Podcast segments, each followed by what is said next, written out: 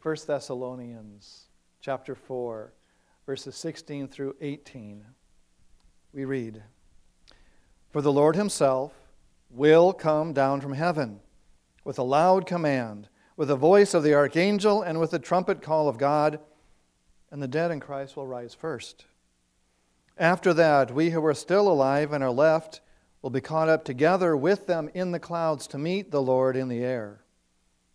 And so we will be with the Lord forever. Therefore, encourage each other with these words. This is the true Word of God. Let us pray. Heavenly Father, thank you for your words, inspired by the Holy Spirit, so the Apostle Paul could bring some words of encouragement and reassurance to people who had questions in the city of Thessalonica. Thank you, Father, that we can still search your word because we still have questions, and we should have questions. And Father, in your word, you show us Jesus. You give us a confidence and an encouragement and a hope that, that nothing needs to snatch away from us. So open our minds, our hearts, our voices, our homes to your word and show us Jesus. In his name we pray. Amen. You know, it's not always easy to wait. There was a dad who was taking care of the newborn. The mom was out, probably running some errands, and the baby was peacefully sleeping in the bassinet. Truly a blessed time. And after some nights with insufficient sleep, the dad was drifting off on the couch. You know it couldn't last, so all of a sudden the baby woke up. And right away, the baby noticed that there was this scary, icky feeling right in the middle of his little body. The baby panicked and cried to let everybody know about it. Just to reassure you in advance, that icky feeling was hunger. The dad, of course, was suddenly awake. So he checked on the baby. Then he figured it out. He hurried to the kitchen to get a bottle ready. As fast as he could, he put some white powder into the bottle, added some water, shook it up. Then he realized if he'd had any sense, he should have put some water on the burner first in a small pan and started heating that up. But anyway, now he did that. It would only be a minute or two later. So the dad went back to check on the baby, who was loudly demanding to know why his dad was failing to make those icky feelings go away. I mean, didn't daddy care at all? Well, back in the kitchen, the dad checked on the bottle. Now it was too warm. So he turned on the cold water, tried to cool it off under the water. Finally, the temperature was, well, close enough. Not too hot, not too cold. So finally, daddy rushed back to pick up the baby, sat down on the couch, tried not to get too rattled by the expression on the baby's face and got the bottle up to the baby's mouth. Slowly, the baby started to relax as that icky feeling started to go away. And the facial expression changed from dismay at daddy's seeming betrayal over to one of love and appreciation. And daddy was encouraged to see that content face now and hear those content sounds. It's not easy for any of us to wait patiently and confidently. You know, over time, over the, the coming weeks and years, um, that newborn learned that daddy could actually be trusted to make that icky feeling go away. We're adults. We still need that encouragement to trust God. So, in verse 18, Paul wrote to the congregation in the Greek city of Thessalonica, therefore, encourage each other with these words. They needed encouragement. People there in that congregation were troubled, they were concerned. And this is the reason. They had been waiting for Jesus to return, just as he'd promised, but that hadn't happened yet. Now they were worrying about people who had already died before Jesus had returned. They were afraid that they might miss out, that they would not be saved. Paul wrote to reassure them. Yes, they could still grieve, but without that extra burden of fearing that their loved ones would miss out on Jesus. Because in reality, the people that they loved were not dead in Christ. They trusted Jesus. Their souls were safe, while their bodies were only sleeping. And when Jesus would return, they will be raised first. And those believers who are still living on earth at that time will be raised with them to meet them in the air. So all the believers are together with Jesus. Jesus knows them, and Jesus saves. So do not be discouraged. But do encourage each other with words like this. Encourage each other with the Word of God. His Word is so much more reassuring. Because with the Word of God, we have more than just platitudes without any foundation. We have more than just happy thoughts. We have more than just wishful thinking. We have more than just saying anything to try to make somebody feel better. We have the Word of God. The Word is living and active, it's powerful, it's trustworthy, it is true, and it's real. Because these words are God's words. He knows, and He wants us to know. So, would the believers in Thessalonica trust God's word above their fears? You know, we're human, we live in this world. Patience and trust can be a hard thing to hold on to. Abraham and Sarah, they waited for decades for the son that God had promised to them. They tried to rush the promise on their own. But Isaac was born. Even though dad was 100 and mom was 90, Isaac was born. And it was the right time for that. And Sarah could laugh and with joy. Look in the Bible. Joseph waited so long for God to set him free from prison. And at just the right time, he was put in a position where he could save the lives of his family.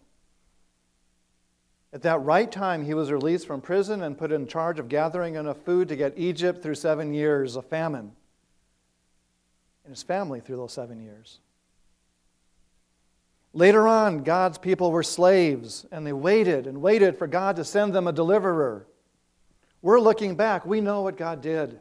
God sent them Moses to go and confront Pharaoh and to lead God's people toward home. For centuries, people waited for the Messiah. And at just the right time, he was born in Bethlehem. And right now, in this very moment, God's people wait for the Savior to arrive again. God promised. And at just the right time, Jesus will. Sometimes God provides words to encourage people to trust Him. At other times, God, God's Word, is an encouragement for us to repent. Over in our lectionary, we looked at the, a passage in, in Amos in the Old Testament. And we find there God sent the prophet Amos to confront the people that they should not be looking forward to the day of the Lord, the day when God would appear because it would be a day of darkness, not of light. He said it would be like fleeing from a lion and then running into a bear. It would be like leaning against a wall at home and getting bit by a snake. Why should they fear like that? It was because they were going through all the motions of faith. At the same time, not living it. They were still oppressing people. still taking advantage of the weak and the vulnerable and needy. And God sent Amos to tell them to repent. But that's our human nature. We need both that urge, that, that encouragement to repent and that encouragement to trust.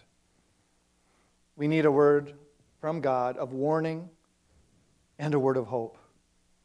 We need that word of the law to confront our sin and confront our hypocrisy. And even more, we need a word of the gospel to turn us to Christ, into that hope and assurance that we have in Him. So while we're waiting, we remember that God is still on His throne. And there is nothing that we can do or anything that the universe can do that's going to remove Him from that throne. He has been with his people through all of the hard things. He's been with them and seen them through pandemics and plagues, through political feuding, through wars, through all of those times when people are celebrating our sins, through persecutions, through inhuman attacks from, from terrorists who murder and rape and kidnap, through all the worst of humanity but He doesn't leave us there. He sees us into the very, very best that God provide, that God provides. And you know, one of the things that is, and during this time of waiting, that is amazing about him is he does hear and has heard the heartfelt repentance of some really bad sinners. And he's forgiven them. He's changed their lives. He's watched over some very hardened persecutors, just made lives miserable for God's people. And yet he's turned them to himself, like Paul. So God is known. Every kingdom as it's risen, every kingdom as it's fallen, and the word of God still stands. God has warned his people. He's also made a promise to Adam and to Eve a promise to Noah, a promise to Abraham, a promise to Moses, and a promise to you. And he stands by that word. Through it all, God has been leading his people toward home. Therefore, encourage each other with these words. So, in the meantime, while we wait, you don't just sit around I know that I've, come in, I've run across some people and they just think that they can just sit safely and just watch everything go by. But while we're waiting, God calls us to be, to be living His kind of life. While we wait, be good to your family. Work hard. Vote wisely and prayerfully. Take care of your family. Be good stewards of creation. Pray and pray for peace and for freedom.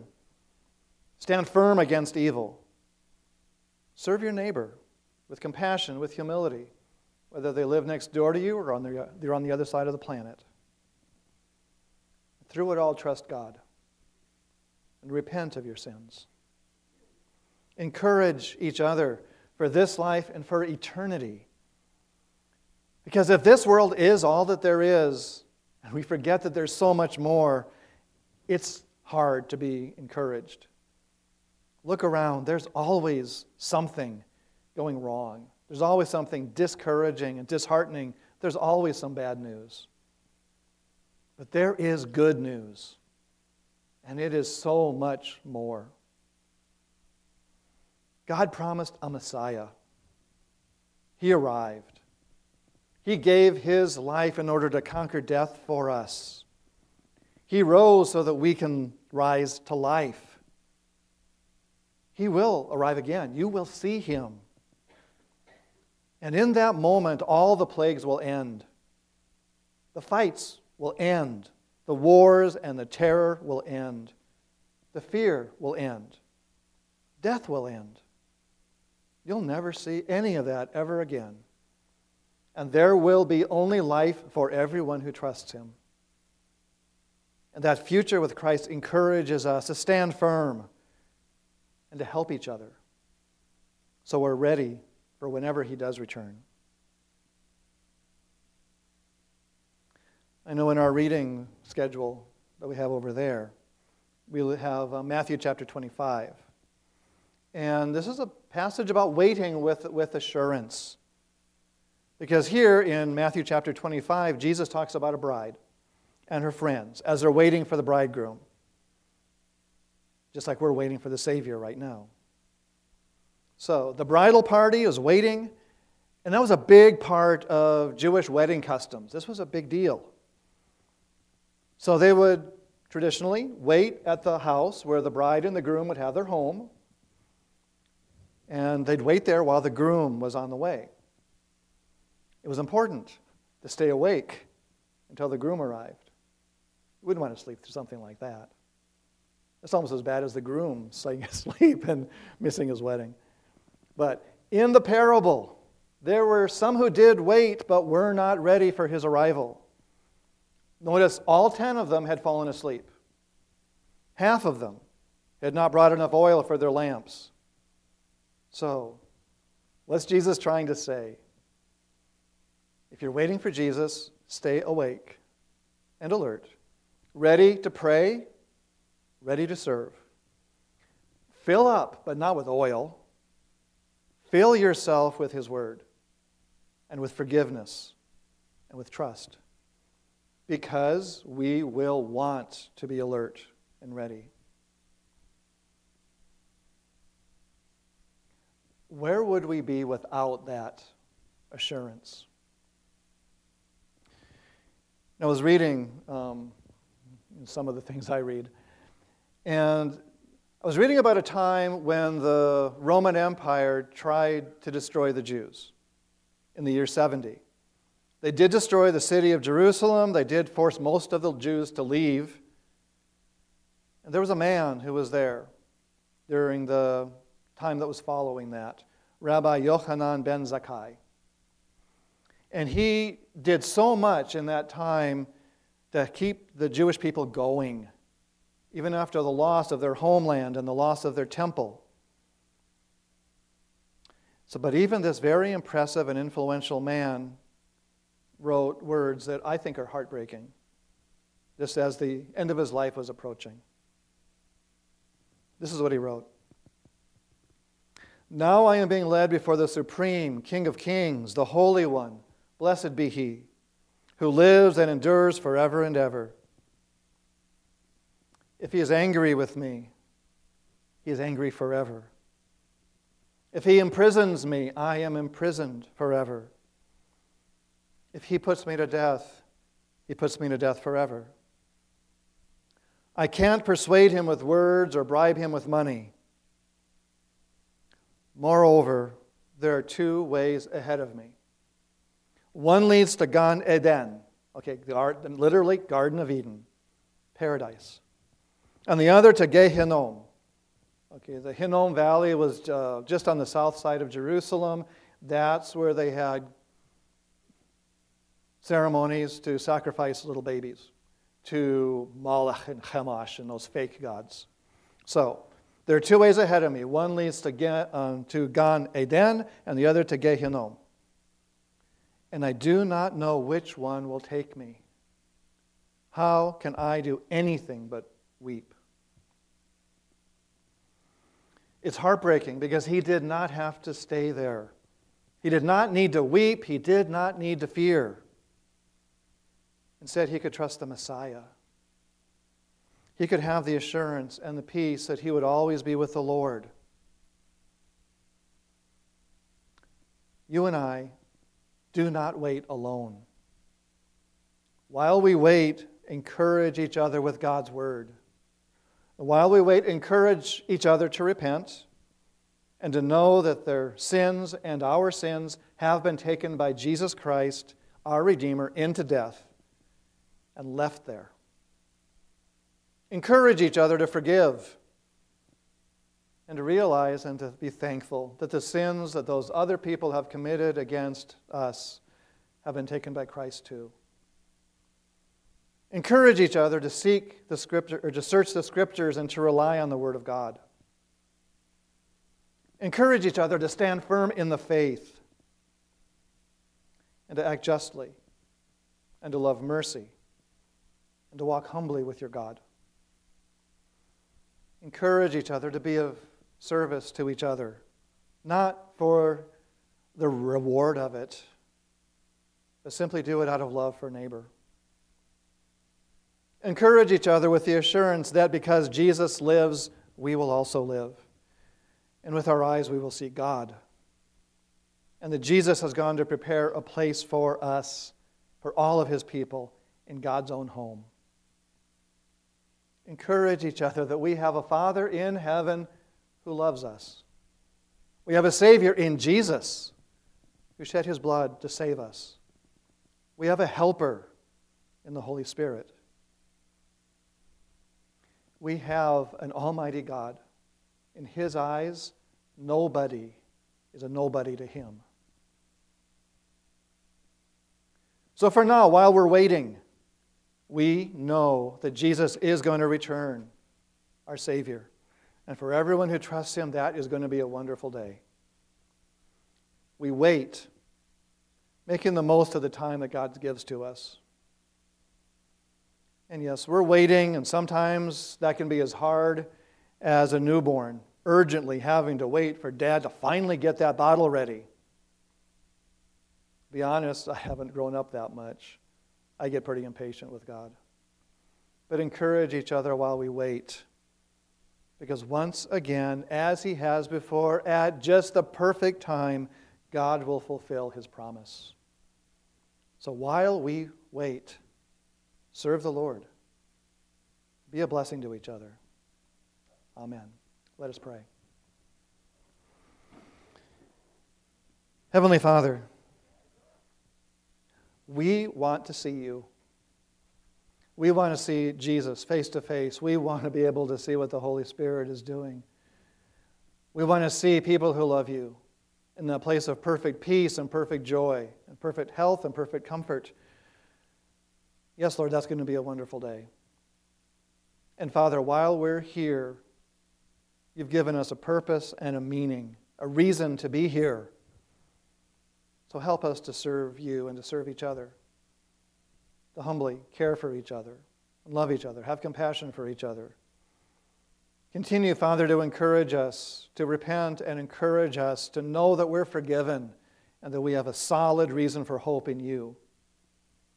Show us Jesus and help us to show others Jesus, the Savior who saves. Thank you, Lord.